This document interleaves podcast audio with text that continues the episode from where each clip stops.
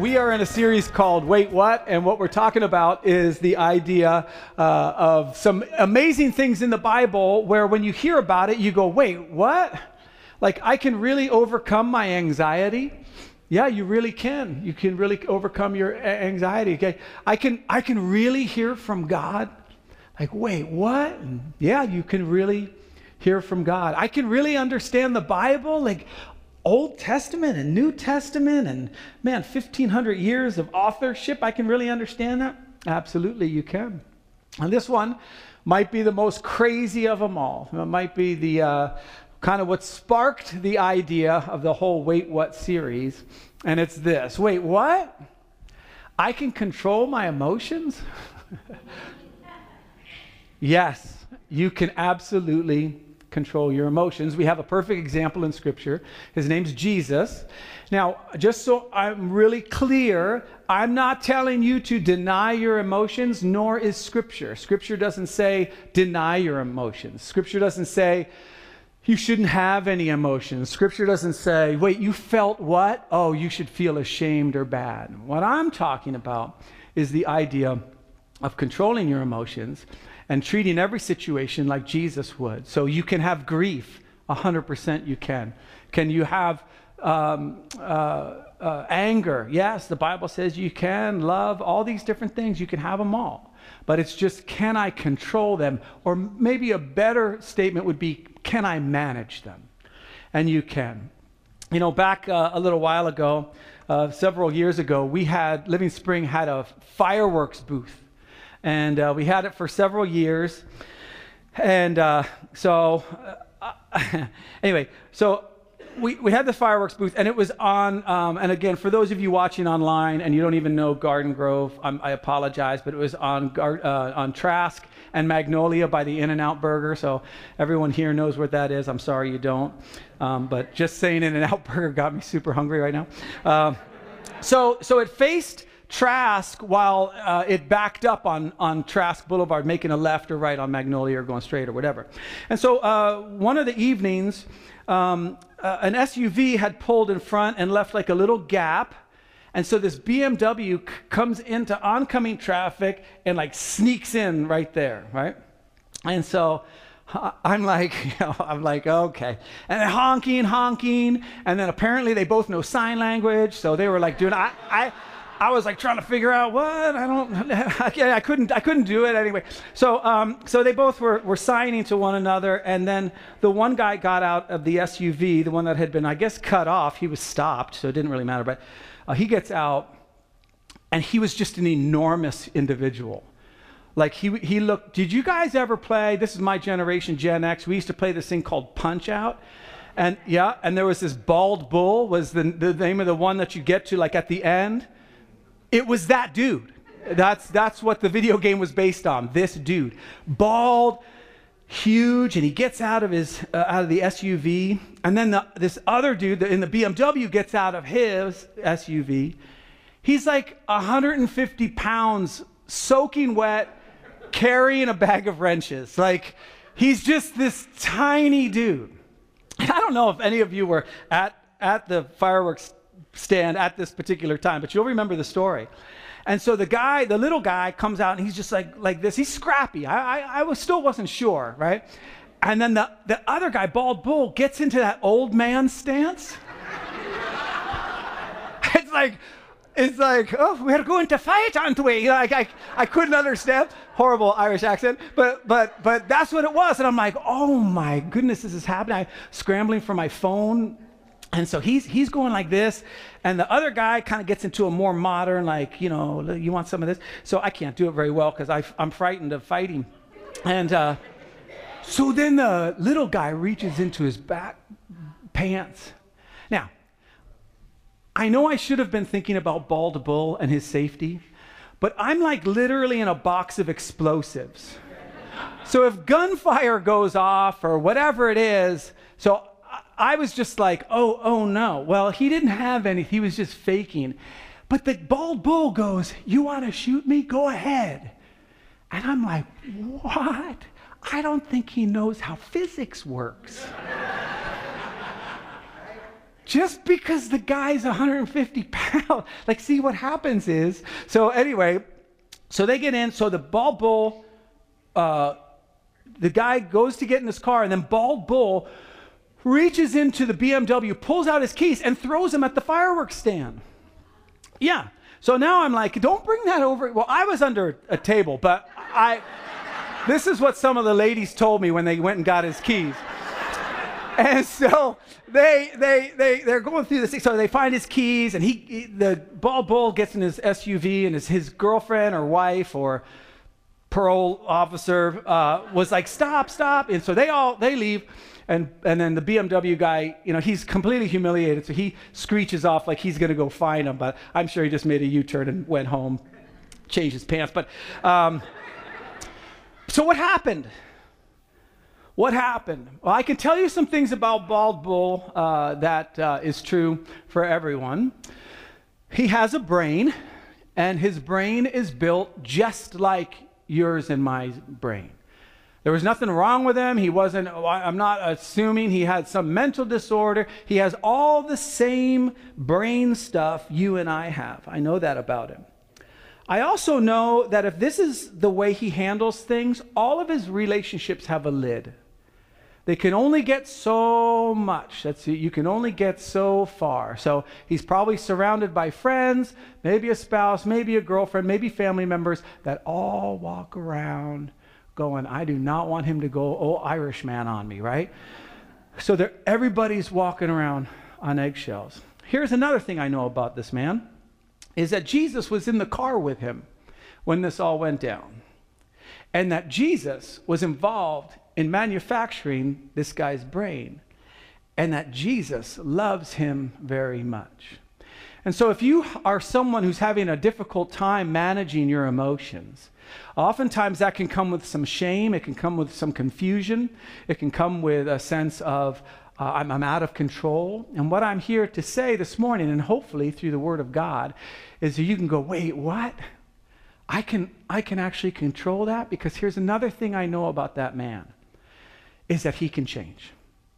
And he might have already changed. That might have been his lowest moment. I might have witnessed the lowest moment of that man's life where he came to his senses and he went, you know what? I can't go on like this anymore. He might be walking around, gets cut off, and he's like, hello, you know, how are you doing? Right? Yeah, who knows? Who knows? So it's under those premises that I'm going to go move forward and kind of show you what his brain looks like. It looks like our brain as well. It's probably hard to see. Maybe you can see it up on that one. But uh, what happens is we experience uh, situations, either we watch them or they happen to us, and all that data, there's so much data. Man, God's creation is just mind boggling of how everything works. But you have your eyes that bring in all this data and it, it, all that data goes to your thalamus and your thalamus is decided it's like a for those of you who are networking it's like a switch. And it goes i'm going to send this data here this data here this data here. I'm going to discard this data. Because there's no way you could possibly think about all the data that's coming in. Well the thalamus when it has an issue that it thinks is a threat it sends it to this amygdala. And your amygdala, when that happens, basically grabs your adrenal gland and rinses it out like a ShamWow. It just goes like you just get flooded with adrenaline. Cortisol starts going. You just have all these stress hormones because the way God created you was to survive. So that if you were out, remember, we didn't all have uh, uh, Netflix, okay? So we, there was like animals and tribes and all this stuff. And God created us to have this survival instinct with our amygdala to go, is that a threat? Is that, do I fight? Do I flee? Like, what, what do I do?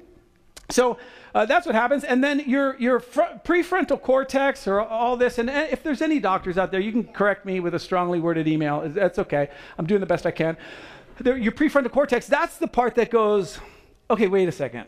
What, what are we doing here? Like, like you didn't you ever you ever watch something on TV and it flashes and you're like, oh my gosh, you know, you thought a baseball comes at the lens or something, and your prefrontal cortex goes, wait, I'm watching TV. Nothing can fly out of the television. That's the whole process.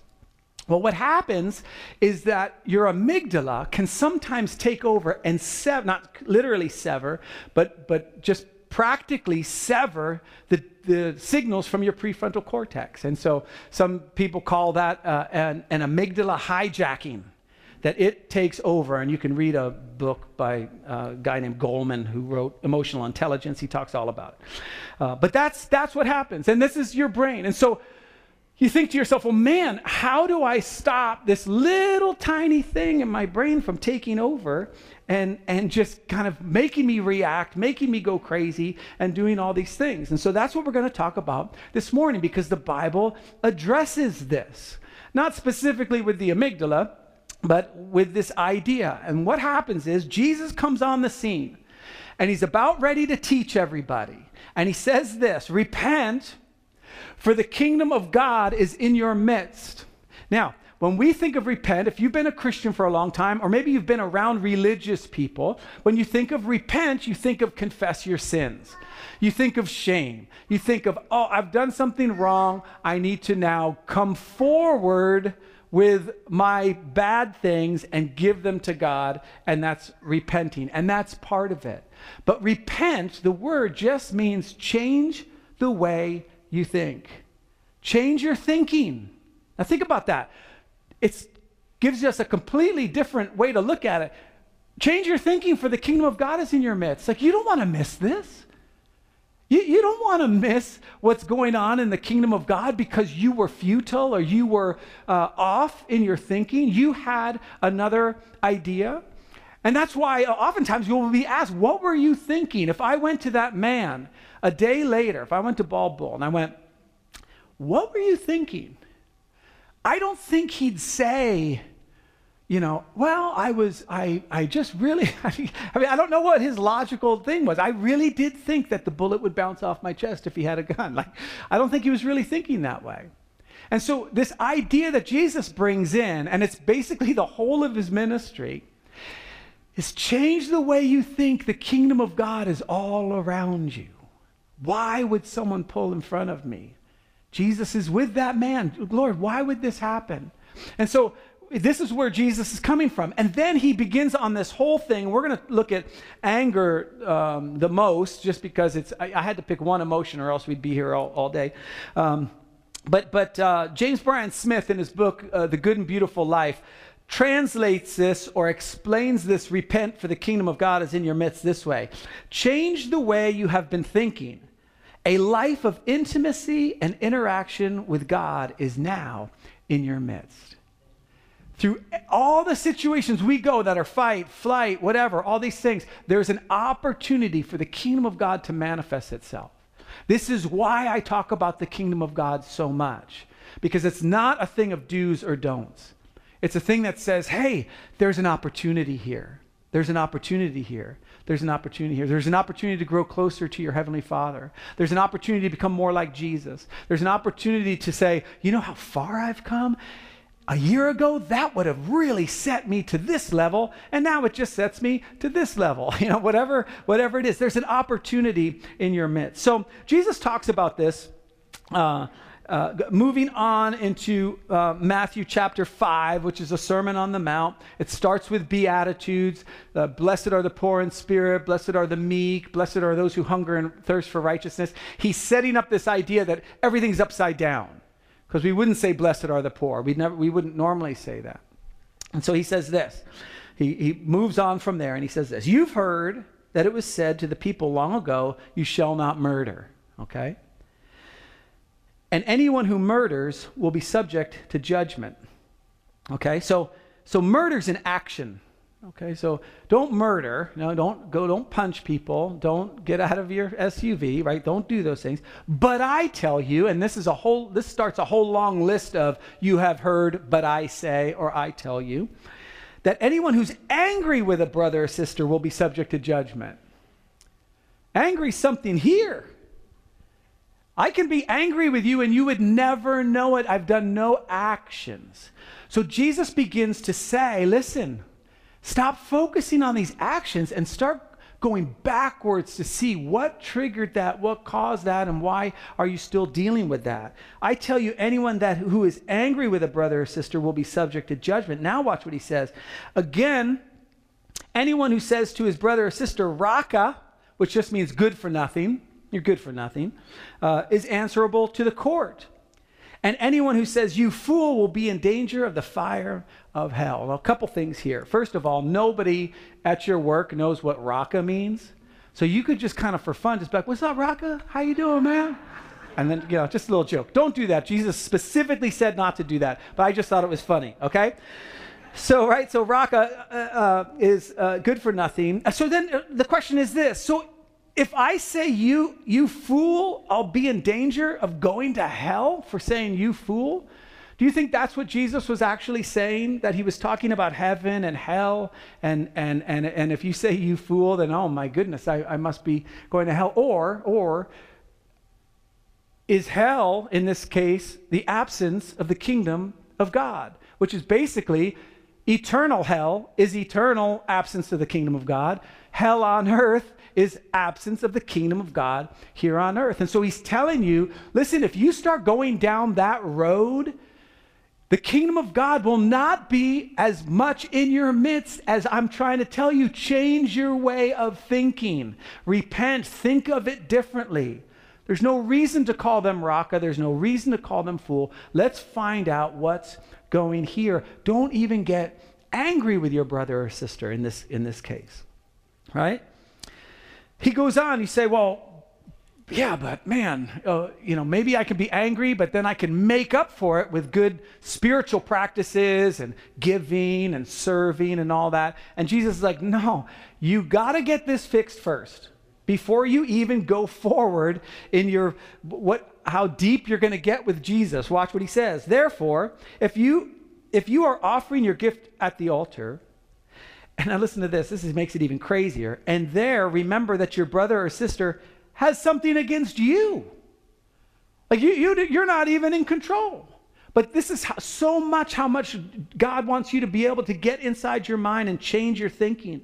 And this will affect everything. It'll, it'll affect how you view the opposite sex. It'll affect how you view your job. It'll affect how you view society and all these things by changing your way of thinking, thinking more of a kingdom, what we would call a kingdom mindset. You remember your brother or sister has something against you. Leave your gift there in front of the altar.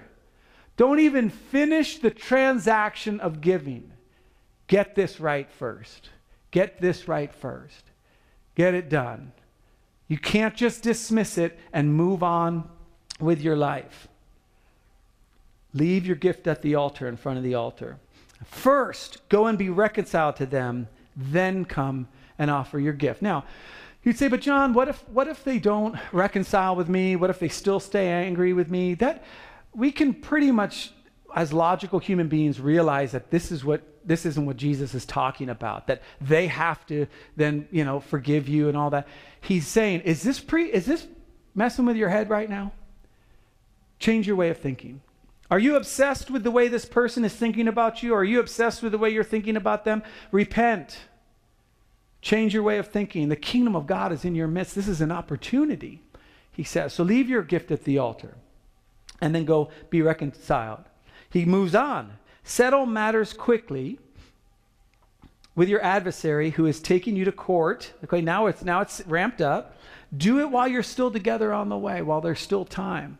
Immediately, he's saying, like, let's get this done. Let it be top of mind. Reconciliation, repair, your adversary may hand you over to the judge. The judge may be hand you over to the officer, and you may be thrown into prison. And we already have seen a, a thing like this, or not already, but we will see it again when Jesus has this parable. And sorry for those of you who are new to the Bible, I don't mean to make it more complicated, but it's this parable of the unforgiving servant.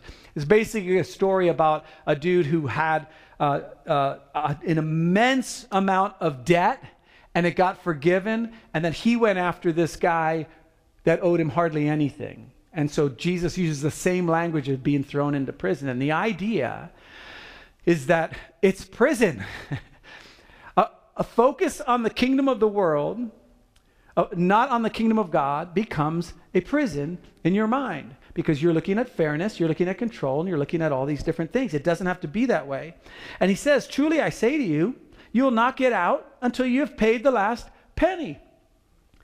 This is the same language he uses in the unforgiving servant, Because all that really needs to happen is for the debt to be canceled. And guess who's in charge of canceling the debt in your mind? You are. Because of what Jesus did on the cross. That opens you up to an entirely different uh, opportunity to be involved in the kingdom of God. We say, you know, I've been forgiven so much. All this, all my sin and all the mistakes I made and all the ways I, I begged God for grace. And this person cuts in front of me, and I'm like, oh, it's going down right now, right? And I wasn't talking about bald bull. I was actually talking about me. So I, trust me, I'm, I get the same thing. So this is kind of what Jesus sets up, and he does it. He does it with adultery. He does it. He does it with a bunch of different things, and um, kind of give you the idea that, like, like, I want you to move backwards from just the action of sinning, of like, don't do this and don't do that, don't do that, and go back and go. I'm going to set up a new set of barriers in my mind. I'm not even going to get angry. I'm not even going to be lustful. I'm not even going to be, and I, I set my boundaries back there. I, I hope that makes sense. I really do. But that's where Jesus is coming from. So Paul takes this same idea and he um, kind of uh, expounds on it a little bit. He's writing to Ephesians, and sometimes Ephesians can get a little confusing if you choose that to be a book that you're going to be studying. To me, it is, maybe not to scholars, but to me, it just seems like one long run on sentence. I mean, just like sometimes he just keeps rambling, and I'm trying to go, like, what, what, what should, what's the subject here? I forgot. And so that's what he does. So if you read Ephesians, uh, sometimes it can get a little confusing, but like I said last week, you can understand the Bible. So, uh, so listen to this. He says, So I tell you and insist on it in the Lord. I insist on this. So anytime Paul is using this language or you're reading this language in Scripture, you're like, you know, um, you know, Jesus would say it this way: "Truly, truly, I say to you." Right, and so he, he he's adding this thing. I'm dead serious about this. Um, where I grew up, it was "I ain't playing." Okay, that's what you would say if you were dead serious. I ain't playing. So, uh, so I tell you this, and I ain't playing in the Lord, that you must no longer live as the Gentiles do. Now, we all think, oh, he's talking about sinners. Okay, don't live as sinners. Don't steal. Don't, you know, don't do these different things. And don't. So, what would you expect the next words to be? I don't. I don't want to live like the Gentiles, you know, or the pagans or whatever. I don't want to sacrifice to idols or do things where I just, I, I just get to have my own way. Right? That's that's that's kind of what you'd expect. You'd expect things like this. You must no longer live as the Gentiles do with their wild parties. You're like, oh, yeah, those wild. I've heard about them. I've never been to one, but I've heard about them, and they're wild. But that's, that's not what he says. That's not what he says. He says, uh, you must no longer live as the Gentiles do with their addiction to TikTok. Like, oh, yeah, social media bad, TikTok bad, TikTok, TikTok Chinese. We can't have that, them taking over, right? Whatever your thing is, right? So you think maybe that's it. All right? You must no longer live as the Gentiles do with their consumerism and materialism. Oh, yeah, that makes sense, Paul. Yeah. And you're saying it in the Lord. Yeah, you insist on it in the Lord. Yeah, see, see how those are all actions? Like, that's what we expect to happen. We expect for Paul to go, don't live as the Gentiles do in their actions, okay? I have one more. No longer live as the Gentiles do with their ungodly voting record, right? Oh, those are the Gentiles.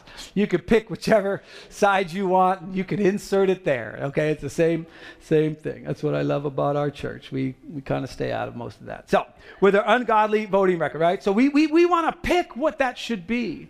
But here's the most fascinating thing that Paul does. He doesn't talk about actions. He doesn't talk about sinning. That comes in the next verse, next couple verses. He starts with this. So I tell you this and insist on it in the Lord. I'm dead serious about this that you must no longer live as the Gentiles do in the futility of their thinking. It starts with the brain.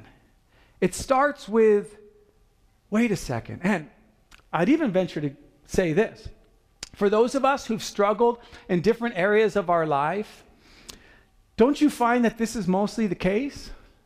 It starts with jealousy, some, some jealous thing. It starts with being out of control or feeling out of control. So then I have to medicate because if I don't medicate, how am I going to get through this situation? It starts up here. And what Paul's saying is, hey, man, don't live like that. And I insist on this. Don't be futile in your thinking, okay? And so he goes on, he talks about what that what that brings about. And he just starts naming all sorts of stuff that happened. Not picking on one thing, but just kind of going off. And he says this that, however, is not the way of life you learned when you heard about Christ. Now think about that. When you again, and I'm just talking to those of you who are followers of Jesus. If you're new here and you don't believe that, I, you're welcome. don't don't don't feel uh, like I'm trying to preach at you. I mean, I am because I I want this for you so bad, right? But for a lot of us, when we came to Christ, the way of life we learned was a way of peace, a way of restoration, a way of freedom, a way of, of, of, of getting out of our chains of sin, a way of our thinking of going like, you know what, I don't have to be controlled by my circumstances. Ah, oh, man. Paul's saying, look, I insist, change your way of thinking Go back to the way of life you learned when you heard about Christ. You mean I don't have to be addicted anymore? No. I don't have to I don't have to live in fear anymore? No. No weapon is formed against you will prosper. No, you don't have to worry about that. I, I don't have to worry about trying to eke out a living and get everything I possibly can. No, no, no. He's your provider. He's your provider. It's okay. But you got to change the way you think. He says, Those of you heard about Christ and were taught in him in accordance with the truth that is in Jesus. He's in control, he's king. I say it all the time. You are not created for kingship, you were created for stewardship. You have been given a body. You steward that body. You've been given a certain amount of time. Steward that time. You've been given a certain amount of money. Steward that money. But, but trust me, it's all God's. And he says, just let him be him and you be you. He says, you were, uh, you were taught with regard to your former way of life to put off your old self. Now remember the context. This is all in futility of your thinking. So putting off of your old self is stopping sinning. There is a part of that, of course, of course. But it's what's causing you to do that in the first place which is being corrupt by its deceitful what? Desires, not even actions. Just the desires we have. I want to be in control. I want to I want to be noticed. I want, you know, whatever. I want to be wealthy. I want to be comfortable. All those different things. To be made new and stop sinning? No, to be new in the attitude of your minds. This is what Jesus wants for you. To feel like you are so in touch with another kingdom that all the circumstances that go on in your life on a day to day basis, and those around you, and the things that are completely out of your control, 100% out of your control, you can go, okay, Lord, this is the situation I'm in. I'm doing the best I can. What would you have me do? To be made new, we think, and stop sinning, but it's to be made new in the attitude of our minds. It all starts with that. And to put off the new self, uh, put on the new self, created to be like God in true righteousness and holiness. So there is a part of putting off the sinning. There is a, high, a holiness, a righteousness. But where does it start? In the mind. How do I change my mind? Then he puts us in this obscure verse that doesn't seem to make sense, but it kind of does. He says, Therefore, each of you must put off falsehood and speak truthfully to your neighbor, for we are all members of one body. You think, well, where does that come from? Well, stop trying to manipulate. Stop trying to medicate. Stop trying to live in the truth. live in the truth. Stop trying to avoid, right? And, oh no, everything's cool. No, that's fine. And then inside you're just burning. Like how how dare you? Or it gets even worse where it's like, you know, what's wrong? Well, if you don't know what's wrong, why should I even have to tell you? Like, oh god, like, oh, right? You know what I'm saying? Ah, I was just gonna make a joke there, but I'm not gonna do it. Uh, right? For all members of body. And then he goes this: in your anger, do not sin. Okay validating that there's an anger, okay? Amygdala gets triggered, okay? And then it's like, I'm not gonna just go with this adrenaline cortisol rush. I'm to engage my prefrontal cortex. And you didn't know all this was in the Bible, did you? It is. It's all there. It's all there, right? And, and don't let the sun go down on your anger. This is so, while you're still angry, this is so great. Analyze your day. At the end of the day, how did I do with my mind? How did I do? How did I do as it relates to that? What did I fill it with? What did I fill it with? And then he says this amazing word. He says, and do not give the devil a foothold. Don't, don't just stop playing with this stuff. Don't even give him a foothold. That, that Greek word foothold is just topos, okay? Just top, not tapas. Don't get hungry on me. Topos, okay? And it just means a place. So when Peter in the Garden of Gethsemane, he takes out his sword and he cuts off the servant's ear. I don't know, read your Bible, it's so cool. And, and Jesus puts the ear back on. Was, anyway, he, uh, he says to Peter, put, put your sword back in its topos. Put it back in its place. That's all it means, it's just a place. Don't give the enemy any place in your life. You think of foothold, I think of rock climbing. So I put this up here. And uh, this is a shoe. And I just want you to notice because what I really loved about this picture look how tiny that foothold is.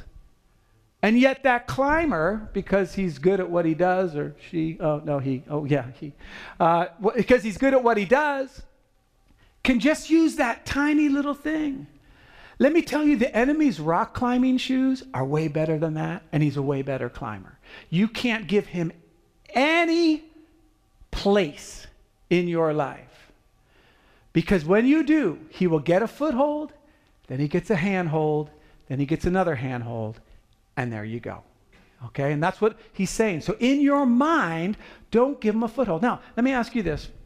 Uh, if your mind is created by God to have an amygdala, to have a place where you have to reason very quickly and assess very, very quickly, why, and that's supposed to be used for your survival. Why would you engage it on purpose on things you're watching online and things that you're talking about with coworkers, getting yourself all riled up? It's the same amygdala. You know what it'd be like? I love nature shows, right? And they have these gazelles.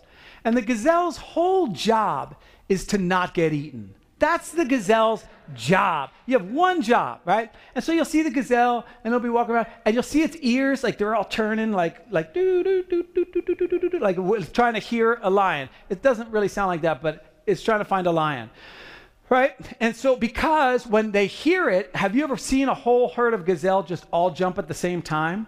Right? That's the way they were designed by God. Now what if that gazelle had the opportunity to sit on an iPad all day and watch videos of gazelles being eaten and just hitting that hitting that amygdala, hitting that amygdala. Or what if it wasn't the amygdala? What if it was dopamine?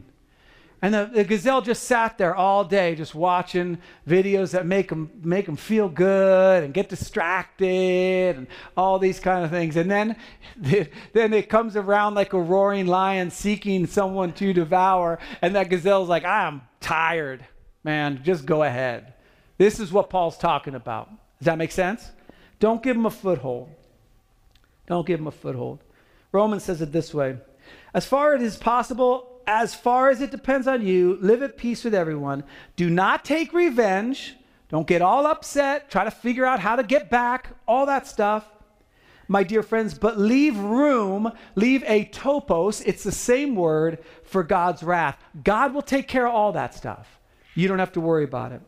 For it is written, It is mine to avenge. I'll repay, says the Lord. Repent for the kingdom of God is in your midst. Don't miss out on an opportunity to go, okay, God, you take care of it. I did, I did my best. As the worship band returns, I wanted to go over just some questions you can ask yourself. Um, some, of the, some of the ways to handle your brain uh, are just obvious.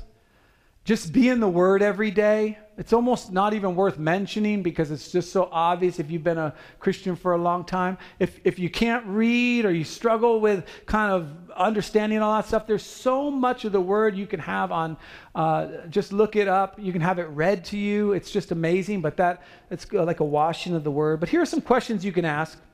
yourself. The first is Does God know about this? You know, something happens. Maybe you're really, you really are offended or you really were taken advantage of. You ask yourself, is, does God know about this? Of course, what's the answer? He does. Okay, so then your second question is Is he angry about it? Well, maybe. If it's an injustice, right? If he's, a, you know, if there's a serious injustice. But for the most part, I totally agree. Probably not. When I'm angry on the freeway and I'm like, this is an injustice, then he might go, I say, Lord, are you angry about California traffic? It's like, nah, bro, I got stuff all over the world I'm angry about, but not that, right? Right? Would Jesus be angry if he were driving in traffic? Pro- probably not. Well, first of all, he would have gotten up earlier, but anyway. Here's another question Am I trying to be in control of something that I can't control? That'll always make you angry. If you watch on YouTube about politics or crime or things that you can't control, it always elicits anger because a lack of control brings fear and fear brings anger. So we ask ourselves this Am I scared? And the question is, what am I scared of? What am I frightened of? Would the Lord be scared here? And then my favorite one is just a science one is my amygdala using my adrenal gland as a punching bag. is this just chemical for me right now? It's a great question. I'll leave with this one quote again uh, by James Bryan Smith, The Good and Beautiful Life. Outside the kingdom of God, we're on our own.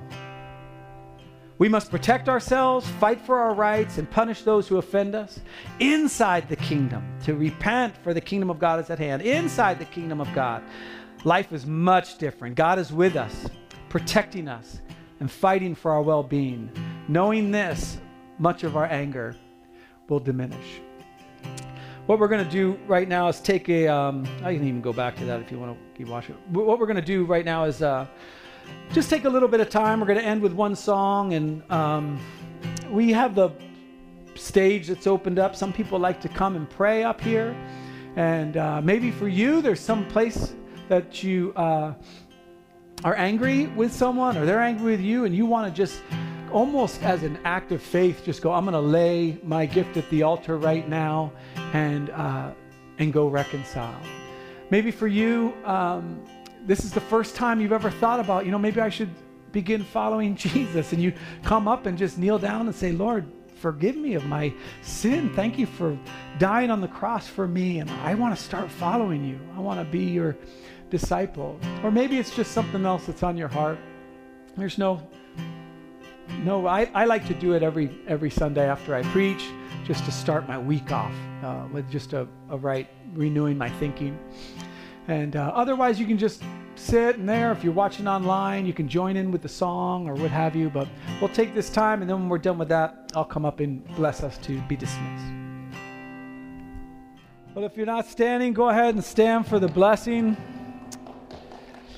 Now, in the name of the Father, who created you and loves you very much, in the Son who died for you, and in the Holy Spirit that guides you. I pray you'd go in His peace, in His love, and in His strength, and in His self control. In Jesus' name, amen. Have a great week. We'll see you next Sunday.